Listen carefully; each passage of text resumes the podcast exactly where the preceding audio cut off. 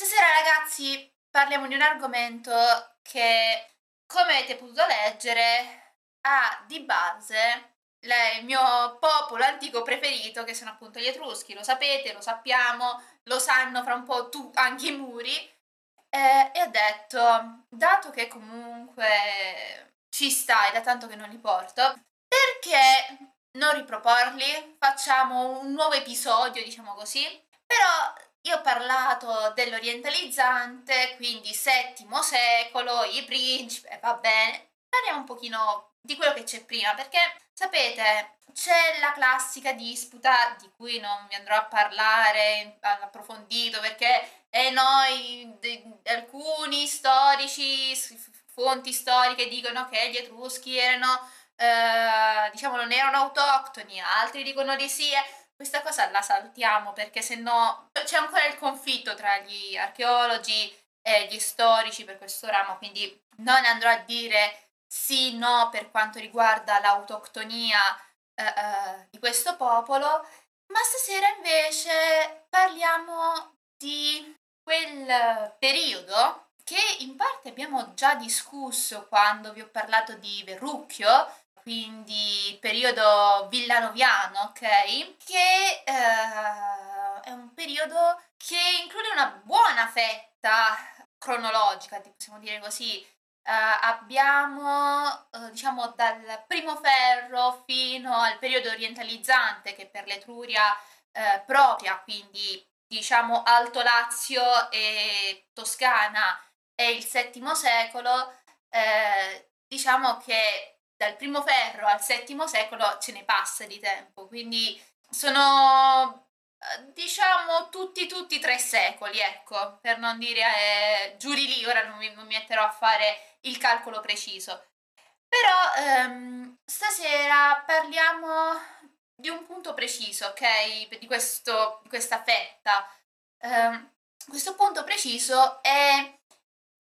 la fase che va dal, dalla fine, potremmo dire, per quanto riguarda eh, sia Etruria propria, diciamo per l'Etruria propria, poi vedremo anche, eh, perché citeremo anche per quanto riguarda invece una situazione un po' diversa per l'Etruria padana, Um, però per quanto riguarda l'Etruria propria sarà il periodo di confine tra Villanoviano e Orientalizzante. Per quanto riguarda l'Etruria propria invece, cioè l'Etruria propria, scusate, per quanto riguarda l'Etruria Parana, un discorso simile ma leggermente diverso perché l'Etruria Padana è un po' più articolata, diciamo così, quindi mettiamo queste due divisioni sin dall'inizio. Non ci avete capito nulla? È normale, Ora si, vi lo spiego piano piano e, e capirete, si spera. Eh, perché tanto per capirlo io stessa ci ho impiegato, quindi tranquilli. Inoltre, ehm, già fatto questa divisione, eh, diciamo villanoviano orientalizzante, eh, villanoviano, eh, abbiamo già detto dal primo ferro al settimo, orientalizzante, settimo secolo, e ehm, quindi questa è l'idea di stasera. E voi mi direte, ok, ma perché lì a fianco a te c'è quello che sembrerebbe un corredo? Cosa ci vuoi andare a intendere? Diciamo che se uh, l'arco cronologico è quello che vi ho detto finora, quindi il passaggio tra, due, tra i due periodi, in breve l'ottavo secolo, il tema eh, perché se ci mettiamo a parlare di tutto finiamo domani mattina, il tema di stasera è eh, inerente ai corredi. Quindi eh, cosa succede nell'ottavo secolo, possiamo dire anche, precisiamo anche, eh, dalla seconda metà dell'ottavo secolo, diciamo sia in Etruria propria che in Etruria padana, per quanto riguarda appunto i corredi, succede che eh, sappiamo che durante l'ottavo secolo avviene quel fenomeno che noi conosciamo essere la colonizzazione greca, quindi la Magna Grecia, lo svilupparsi della Magna Grecia e dall'ottavo secolo in poi ovviamente iniziano a esserci dialoghi tra gli autoctoni villanoviani e i popoli che vengono a mercanteggiare. Ora, se vogliamo dire, il primo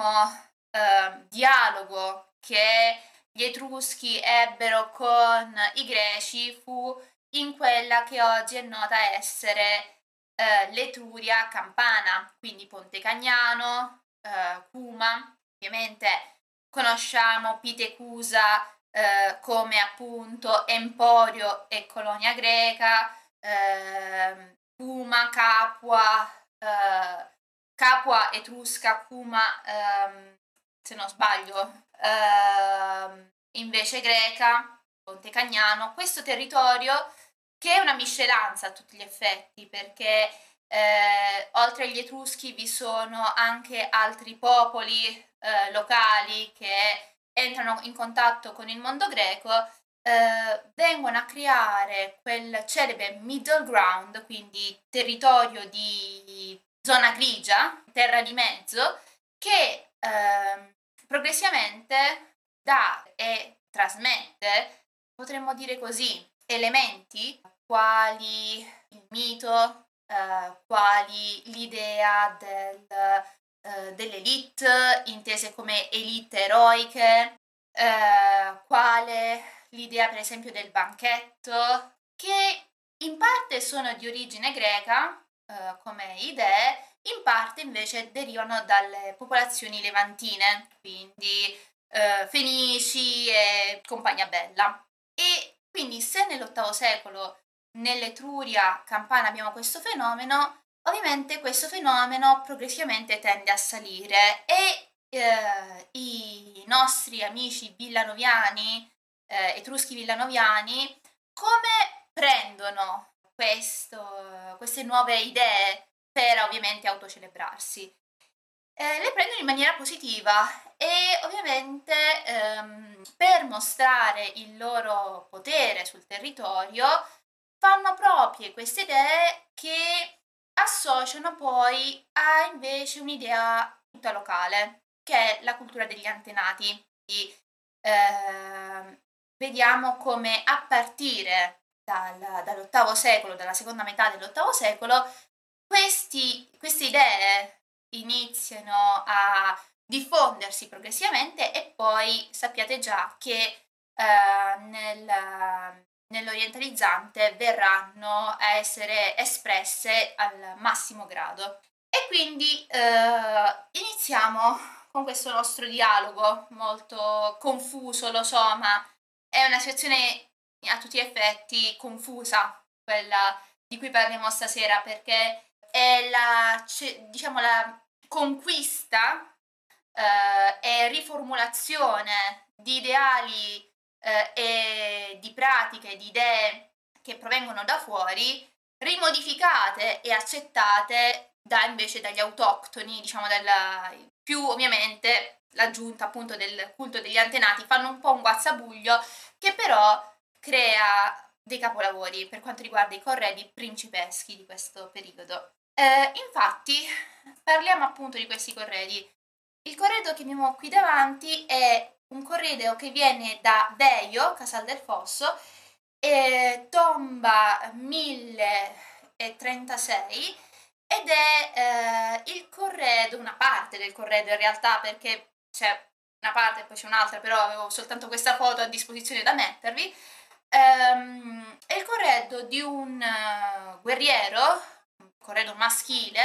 con armamenti, quindi uh, elmo cresca- crestato, spade, eh, ma anche questi scudi strani che vedete a forma di otto, noti eh, nel mito come, eh,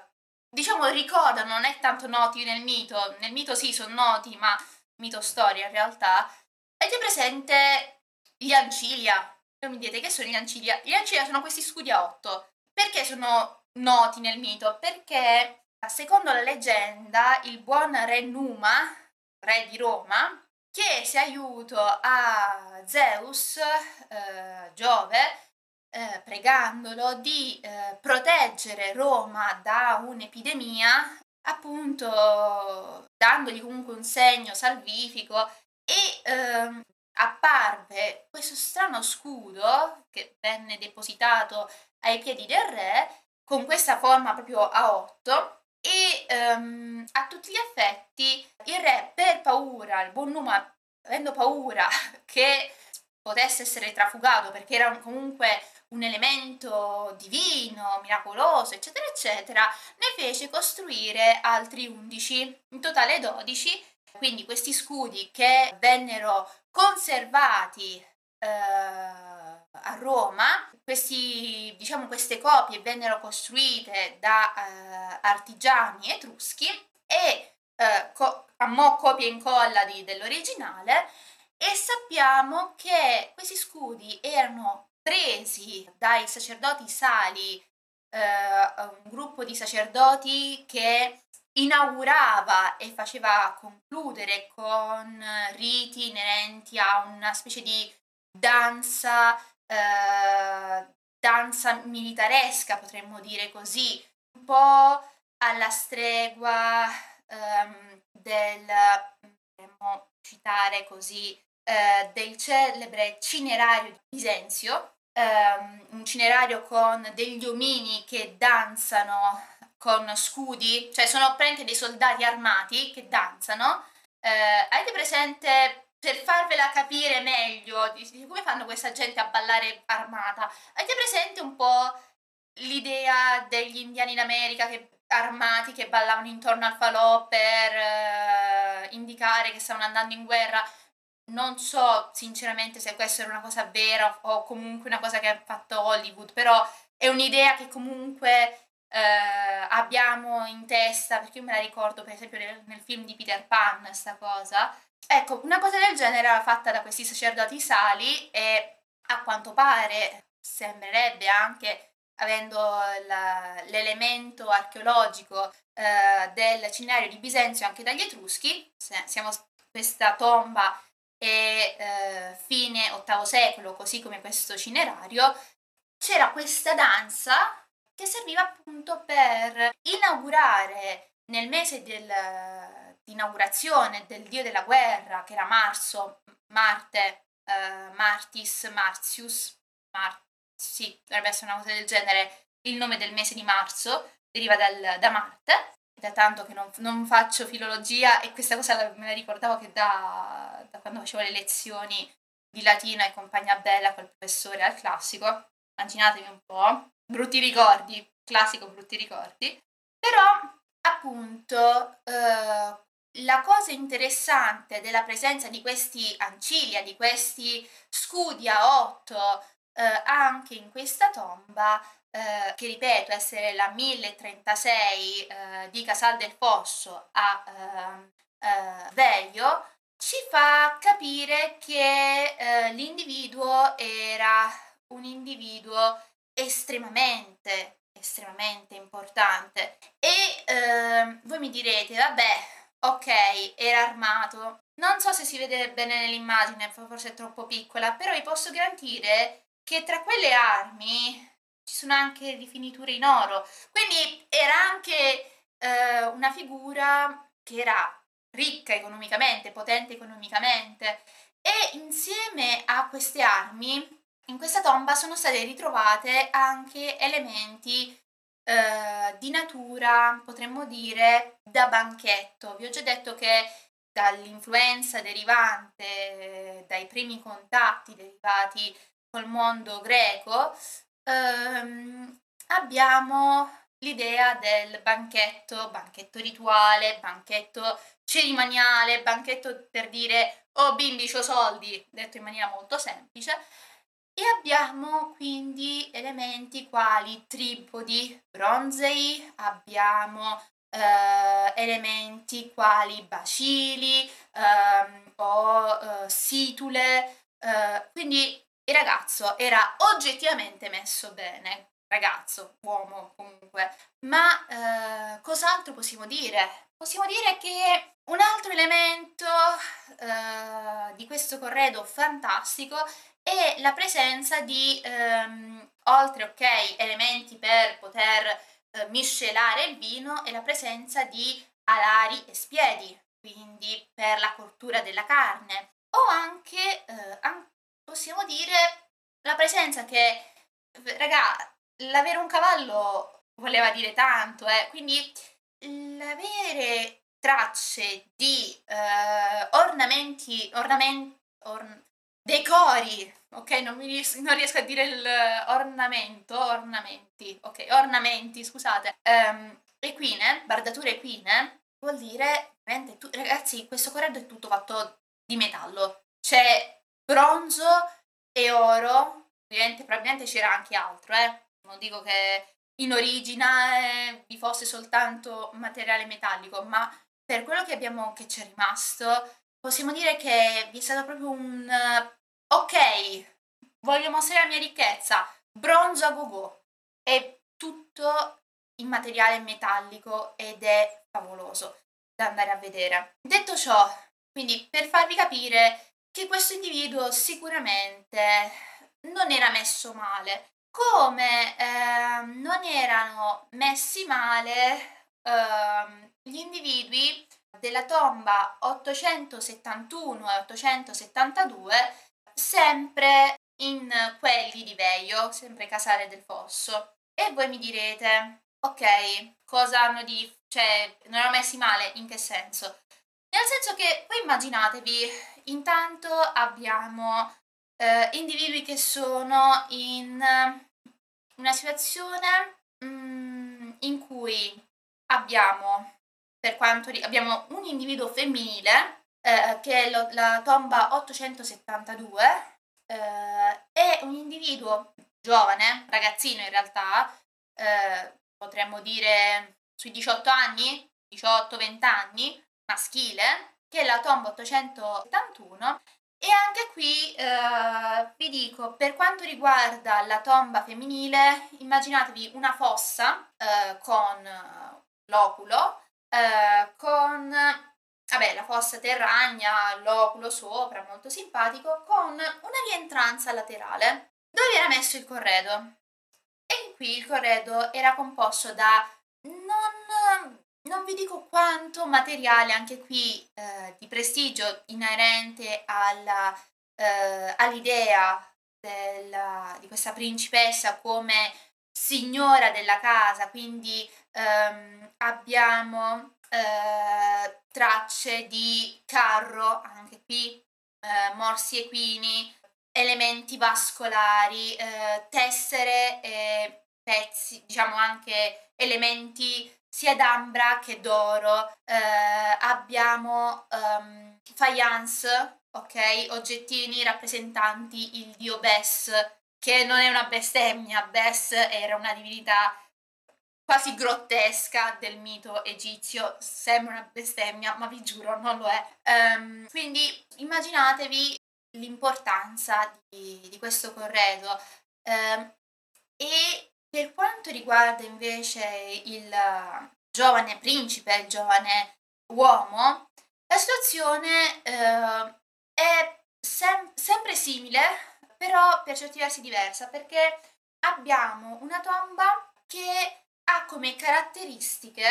eh, quella di eh, avere una separazione. Abbiamo una tomba che è divisa da una lastra di pietra, potremmo dire, e um, questo individuo era ovviamente eh, inumato e vediamo come elementi di corredo da una parte set di armi, quindi abbiamo elmo crestato, eh, come potete vedere qui nell'altra tomba qui a fianco la 136 c'erano questi elmi tipici del villanoviano che erano calotta e più una cresta che serviva per evitare così i colpi al, al cranio, perché andavi a colpire, però c'era la cresta e quindi tin! E non potevi essere scalfito alla... È una, è una genialata, un po' forse scomodo, ma è una genialata, c'è da dire. Quindi Uh, abbiamo anche in questo caso elementi quali uh, a tutti gli effetti uh, ascette, pugnali, ehm, faccio così perché non mi viene il termine, scudi, scusate, e ehm, vasi cerimoniali che ovviamente alludono all'importanza di questo ragazzo. Mentre dall'altra parte eh, abbiamo ovviamente una situazione che ricorda il mondo invece più, uh, potremmo dire, inerente al, all'assemblea, inerente al banchetto, quindi ovviamente set da banchetto, ma anche spazio alle offerte eh, e per esempio anche eh, tracce di sacrifici lasciati apposta apposta per il defunto, con ovviamente la presenza anche di, in questo caso, alari, spiedi, tutte le cose che servono per la cottura della carne. Quindi l'idea era proprio una divisione dello spazio tra, ovviamente entrambe intese come spazi divisi ma per indicare una stessa funzione, cioè l'importanza sociale e politica dell'individuo, però abbiamo proprio una divisione tra uomo, ripeto, era un ragazzino in realtà, però uomo di, d'arme, quindi il militare, e invece l'uomo politico, l'uomo che poteva offrire il banchetto, che era visto come un elemento um, a tutti gli effetti uh, di uh, non solo prestigio perché potevi mettere in bastire tavola per più persone, ma anche uh, in senso di banchetto a scopo magari per onorare gli antenati o il fondatore di una famiglia e quindi a scopo potremmo dire anche religioso. Um, detto ciò, una cosa interessante di queste tombe, e precisamente di quest'ultima, è la presenza uh, di un incensiere, un carrello uh, con un bacile all'interno, un carrello su quattro ruote con questo bacile all'interno, che aveva lo scopo di bruciatoio per l'incenso e um, l'idea di avere un incensiere, gli incensieri non erano elementi comuni nei corredi, cioè questo esemplare, se non sbaglio, c'è qualcosa di simile eh, anche per quanto riguarda eh, Bologna e per quanto invece riguarda l'Etruria propria se ne conteranno se no altri due o tre, cioè l'idea dell'incensiere, teso in questa maniera, eh, era abbastanza elitaria, potremmo dire così. Abbiamo inoltre la presenza delle famose coppe baccellate, di origine queste coppe ovviamente levantina, la presenza di Riton, voi mi direte che è il Riton. Immaginatevi, eh, allora, immaginatevi una brocca, le nostre brocche, con invece del piano basso, cioè del piano liscio alla fine per poterlo appoggiare, una faccia, potremmo dire così, di leone, eh, in ovviamente ceramica, in, eh, diciamo in, in, materiale plastico, e i ritorna servivano praticamente a mo' di brocche, cioè dal calderone, questi contenitori eh, dove si miscelava il vino, eccetera, eccetera, poi si prendevano questi ritorn, si immergevano e poi si portavano a tavola e si versavano. Erano, era un modo per contenere il vino perché altrimenti come lo facevano portare a, a tavola. Quindi è un, una cosa abbastanza interessante perché di questi elementi, di questi riton, eh, riton è il singolare, ritoi dovrebbe essere eh, il plurale, comunque eh, di questo tipo di elemento da banchetto abbiamo tracce eh, ancora oggi su eh, Avete presente le pareti delle città Urarte, quindi Uruk, eh, hanno fatto saltare tutto del... Mannaggia loro, non diciamo, non facciamo dialoghi sulla politica, però ho la situazione più o meno moderna di questi, di questi anni, di, questi, di questa decade d'anni. Però c'erano tracce di corti, eh, di eh, figure barbate, probabilmente eh, figure di aristocratici sulle pareti delle grandi città, eh, diciamo, della mezza luna fertile in particolar modo tra Tigre e Lufarate, capitemi cosa voglio andare a intendere, che avevano in mano, portavano in mano questi riton, quindi erano comunque degli elementi di origine all'otria, quindi straniera, che però avevano un loro perché cerimoniale a tutti gli effetti. E ehm, detto ciò, vi ho già detto, avrei fatto, preso un po' di eh, materiale, diciamo così, molto simpatico per quanto riguarda il, mondo dell'Etruria tirrenica. Vi ripeto, tutte queste tombe che abbiamo già detto, quindi queste eh, tre tombe che abbiamo così, con questi corredi così, che ho citato finora, eh, provenienti tutti da Casal del Fosso, da Veio, sono tutti riconducibili alla seconda metà dell'VIII secolo, fine VIII secolo. Ma cosa succede in quelli di Bologna? In, nella famosa Etruria Padana, Felsina, Princeps Etruria, direbbe la mia professoressa, che salutiamo, raga, non dite che sto facendo ste live perché se no mi strozza. Um, in quelli di uh, Bologna ci troviamo in una situazione in cui uh, siamo anche qui um, in una fase borderline con l'orientalizzante, ma um, dovete sapere che la situazione di Pelsina, di Bologna o di Verrucchio um, è un po' grigia, perché dovete sapere che l'idea, uh, il termine appunto uh, che noi usiamo inteso con villanoviano, qui ha idee accezioni un po' più, um, diremmo, um, un po' più appunto grigie. Non, il, il termine orientalizzante tende a essere sì usato, certamente, ma orientalizzante quindi, cioè orientalizzante eh, o eh, noto anche come potremmo dire cioè, termine orientalizzante è sinonimo, ok? Mettiamola così, eh, al termine ehm, villanoviano quinto, ok? Villanoviano quinto inteso come ehm, quinto, quarto, nel caso del verrucchio soprattutto questa cosa si vede, in cui ehm, non si utilizza tanto il termine orientalizzante, ma quanto ancora il termine villanoviano. È un dato un'idea fatta dagli studiosi padani, condivisibile o meno, caotico o meno, sì e no, perché la situazione, se dovessi parlarvi dell'Etruria eh, padana, vi mettete le mani nei capelli perché è caotica,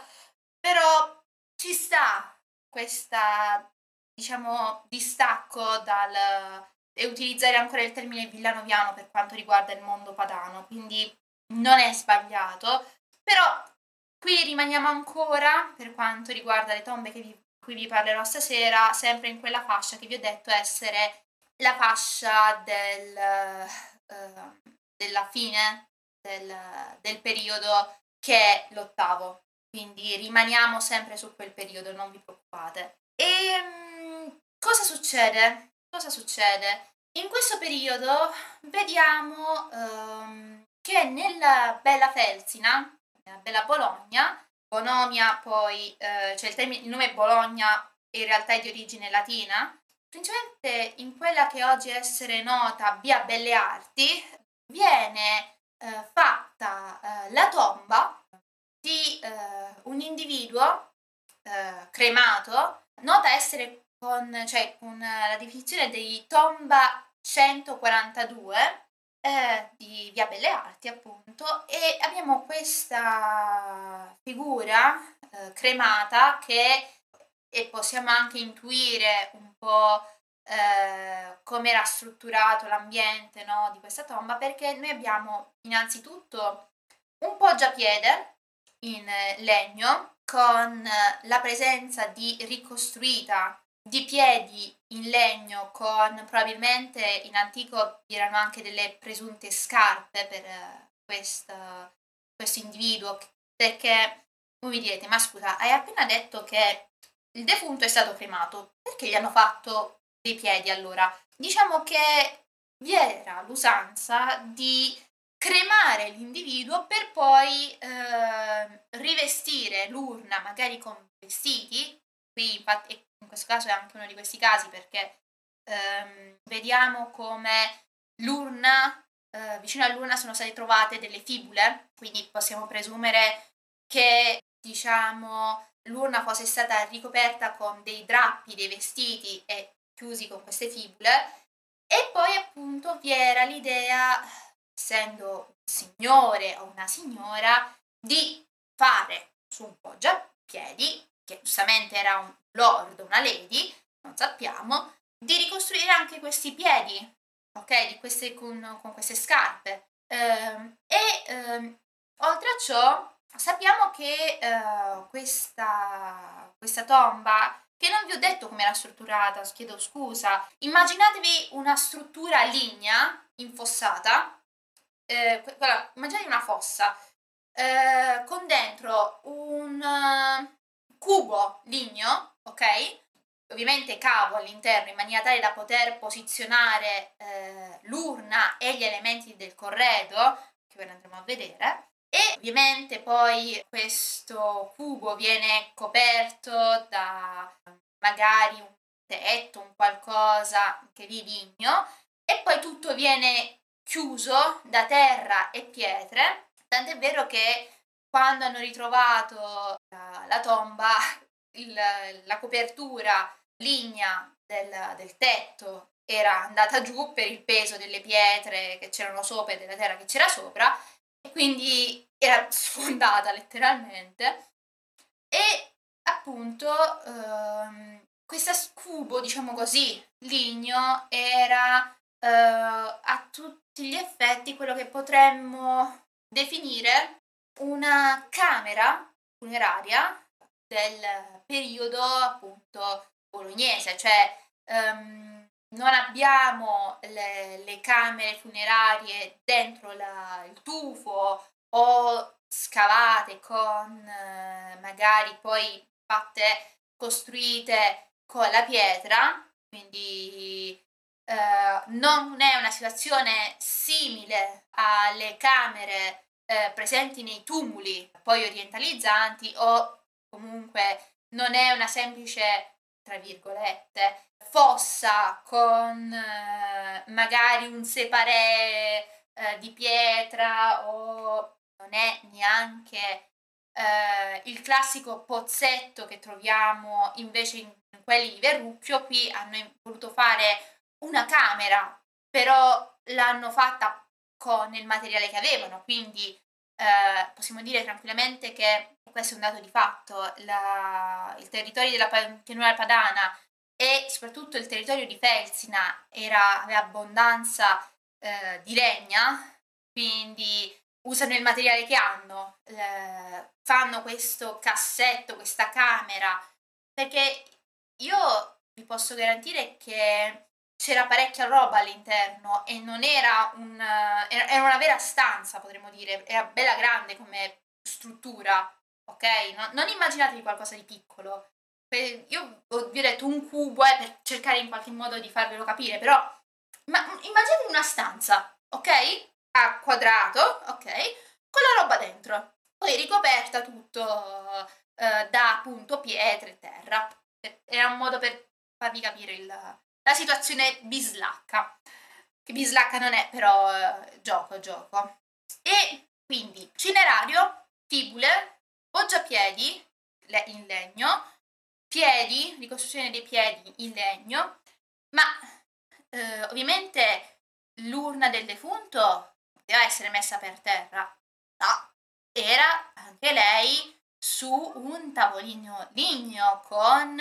eh, piedi, con anche, potremmo dire, a ricciolo, quindi tortili, diciamo così, a, quindi estremamente decorativa come situazione. Ma altresì vi era invece, questo, immaginate questo è un tavolino circolare, invece a fianco eh, erano stati lasciati su un altro tavolino invece eh, potremmo dire più allungato, un po' più, non lo so come potremmo dire, vabbè, più allungato, ok? Anche questi con diversi, con i piedi decorati, quindi immaginatevi, c'era una certa lavorazione, erano, immaginate il piedino proprio a ricciolo, ok? Questi, questi piedi, questi tavoli, e vi erano, uh, che grazie a Dio ci sono anche rimasti, uh, offerte di cibo, quindi noci, eh, uva secca, proprio per dare in qualche modo come offerta di cibo al defunto per da portare nell'aldilà. Ma ancora vi era la presenza di eh, una specie di pensilina, ok? Dove erano attaccate eh, diversi elementi o coppe per farvi capire per appunto bere. Quindi ancora una volta vi è l'ideale, eh, l'idea, l'ideale di come ci proclamiamo, come vogliamo mostrare il noi anche nella nostra morte. Facciamo vedere che eh, siamo comunque una certa caratura, non solo perché il poggiapiedi ci fa immaginare una figura regale, l'idea del poggiapiedi è anche anch'essa un'idea eh, derivante dal mondo levantino, ma appunto, come abbiamo già detto, set da banchetto, tavolini, coppe, eh, cibo, pronto ad essere consumato. E eh, a questo punto ehm, passiamo sempre con, eh, con un'altra cosa che possiamo dire di qui, passiamo a un'altra idea ancora presente in questa tomba. Eh, passiamo all'idea del perché comunque è uno dei potremmo dire, potremmo dire eh, elementi di un certo peso Um, in questa tomba vi è un esemplare particolare di um, brocchetta, di anforetta. Queste anforette risulteranno poi essere note come anforette bolognesi. Um, non sappiamo se sia in questo caso si ha già l'idea di, di dare, di voler dare a queste anforette un valore diciamo rituale in un certo qual modo come avverrà invece successivamente, però la presenza di un'anforetta bolognese era solita eh, ed è solito essere vista come un elemento che eh, ha a che fare con il mondo delle offerte, il mondo delle libagioni, il mondo, eh, diciamo così, dei sacerdoti o comunque delle elite che offrono ai loro antenati ed è un elemento estremamente importante per il mondo bolognese. Quindi scusatemi se l'ho voluto puntualizzare, ma mi è stato fatto una testa tanta con le anforette bolognesi, quindi ve lo dovevo dire, se no eh, mi fischiavano le orecchie. Scusate, chiedo scusa. Detto ciò, passiamo a un'altra. Abbiamo fatto uno, due, cioè uno, due tombe, uno, altre due tombe. Perché sì, perché è divertente. Creo confusione? Spero di no. Comunque, passiamo a una coppia di tombe, eh, anche questa volta, questo giro, e ci spostiamo, non siamo più, siamo sempre in quelli di Bologna, ma non siamo più eh, in via Belle Arti, ma bensì nella necropoli nota come eh, necropoli, necropoli Benacci Caprara, eh, una necropoli che possiamo dire che le necropoli bolognesi sono particolari, ok ragazzi, perché ehm, si dividono, potremmo dire, in due aree, quella eh, occidentale eh, e quella invece a sud-est. Di solito le necropoli occidentali sono proprio, proprio un unico grande blocco, immaginate una strada, so, sono tutte lì tutte una attaccata all'altra, fa abbastanza ridere per quanto mi riguarda. Eh, però lasciamo stare le mie, le mie follie e eh, diciamo appunto che in questa necropoli, Benacci Craprara, abbiamo due esemplari di eh, corredi e di tombe, eh, principalmente la tomba 39-56, maschile e femminile, eh, dove come corredi abbiamo una situazione di vera e propria esplosione di materiali all'interno. Abbiamo eh, incensieri, abbiamo urne, abbiamo scettri, abbiamo fibule, quindi anche in questo caso immaginatevi sempre tombe che sono piene di materiali. Uh, abbiamo ovviamente una divisione uh, tra elementi anche, um, potremmo dire, e questa cosa è anche abbastanza importante, abbiamo la presenza di armi, poche, ma abbiamo la presenza di armi, eh, e questo è importante perché per portare la propria arma nella propria tomba, dovete sapere che mentre a Verrucchio le armi erano tutto sommato accettate eh, nelle tombe dei guerrieri, Bologna ha come caratteristica il fatto che la presenza, cioè il corredo femminile lo riconosci magari perché ha elementi quali rocchetti, fusaiole, fibule, il, i, diciamo i corredi maschili, quindi anche capire la tomba se è maschile o meno, invece no, perché di norma non vi sono armi. Perché mi direte? Probabilmente per motivi inerenti alla, ai gruppi cittadini, ancora non possiamo dire probabilmente cittadini, perché ancora siamo in una fase di ehm, non urbanizzazione, siamo in una fase post-urbana, però l'idea di portare la, le proprie armi nelle tombe non era concepita, magari forse era visto come qualcosa inerente all'essere troppo orgogliosi, non, non vi so dire, però l'avere in una situazione di questo genere ha fatto un po' strabuzzare gli occhi, quindi queste due tombe hanno caratteristiche con oro, scettri e nella tomba maschile anche armi, quindi un certo peso. Detto ciò, cos'altro possiamo dire? Beh, abbiamo fatto Etruria propria, tirrenica, Etruria eh, padana. Citiamo, anche se eh, qui c'è da piangere, da, da piangere, eh, citiamo un'altra tomba e qui eh, io sistemo un attimo e vi dico, ragazzi, vi ho già detto che ehm, in uh, quelli di uh, Campania, tra Cuma, Capua, Ponte Cagnano, Pitecusa, Greci, mh, greci, Etruschi, autoctoni, quindi altra gente, quindi penso Sanniti, però non ne sono sicura. Comunque la gente lì c'era un bel guazzabuglio di, di diciamo, c'era una certa miscelanza di gente. E vediamo come nella tomba di Kuma, vedete la tomba 104, abbiamo una situazione in cui vi è la presenza di un cinerario chiuso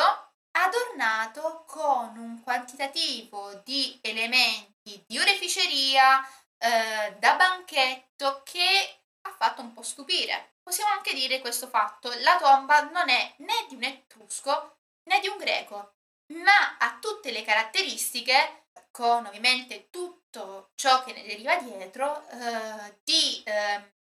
elementi, di rituali che ricordano invece le pratiche etrusche e le pratiche greche. Quindi per farvi capire che la situazione, eh, nella, quella che viene chiamata middle ground, nella terra di mezzo, che era la campagna, nella fucina di eh, idee, persone, conoscenze, eh, che era la campagna eh,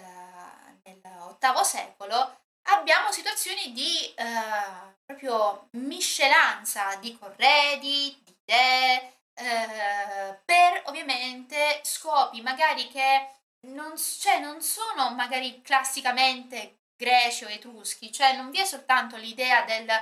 ah io sono greco, voglio dire che il mio antenato era l'eroe X o io sono etrusco, voglio mostrare il mio essere elitario tramite l'uso del banchetto, ok? Quindi uso una stregua di elementi che ricordano il banchetto, il banchetto rituale. No, anche eh, autoctoni, indigeni, persone locali che non hanno niente a che fare con etruschi e con greci, si trovano a apprezzare queste nuove idee provenienti dal mare e quindi abbiamo situazioni come questa tomba. Eh, quindi immaginatevi davvero cosa possiamo, come possiamo definirla questa tomba? Immaginatevi eh, intanto perché va detta sta cosa.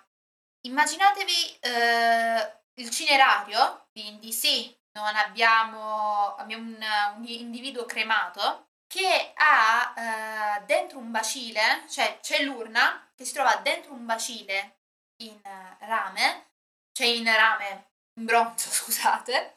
con ovviamente decori quali fibule, fermagli, eccetera, eccetera. E tutto ciò eh, dentro quella che potremmo definire essere una nicchia scavata dentro la tomba e al lato della tomba, anche in questo caso, ci troviamo in una situazione di um, divisione degli elementi che vanno appunto da magari elementi per uh, il banchetto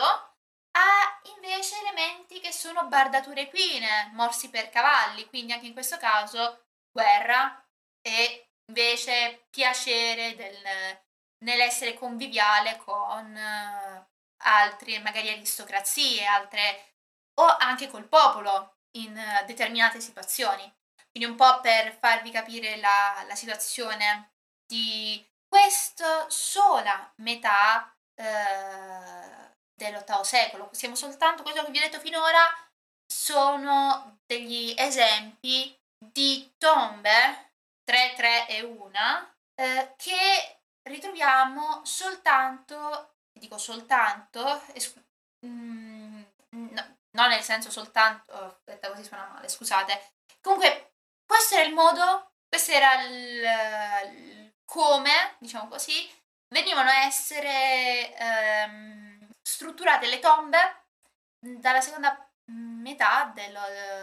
dell'ottavo secolo. E vi dico, perché prima mi sono confusa con il soltanto? Perché, ragazzi, questa è una prima fase, poi va, si va a peggiorare, letteralmente. I numeri aumentano, il quantitativo di materiale va a aumentare o se non va a aumentare, aumentare il, il materiale,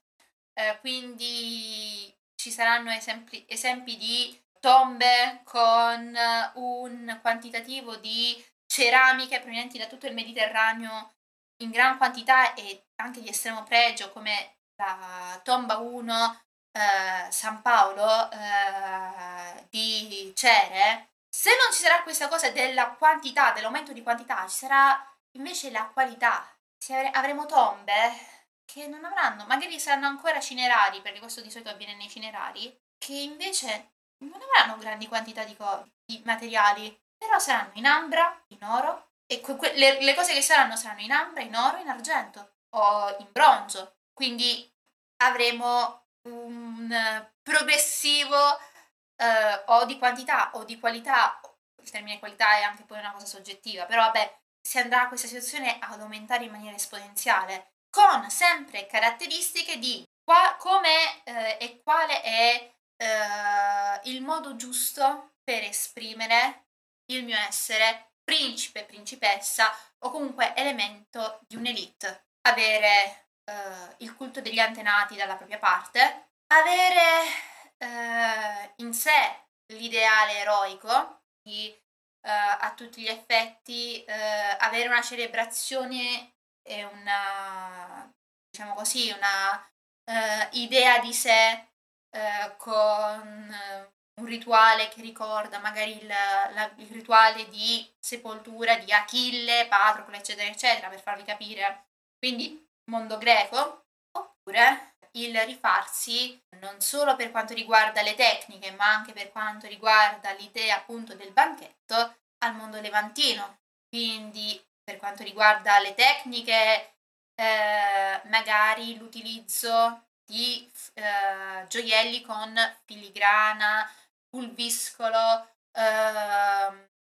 gioielli ovviamente in oro, perché ricordiamo il mondo levantino era noto anche per essere un mondo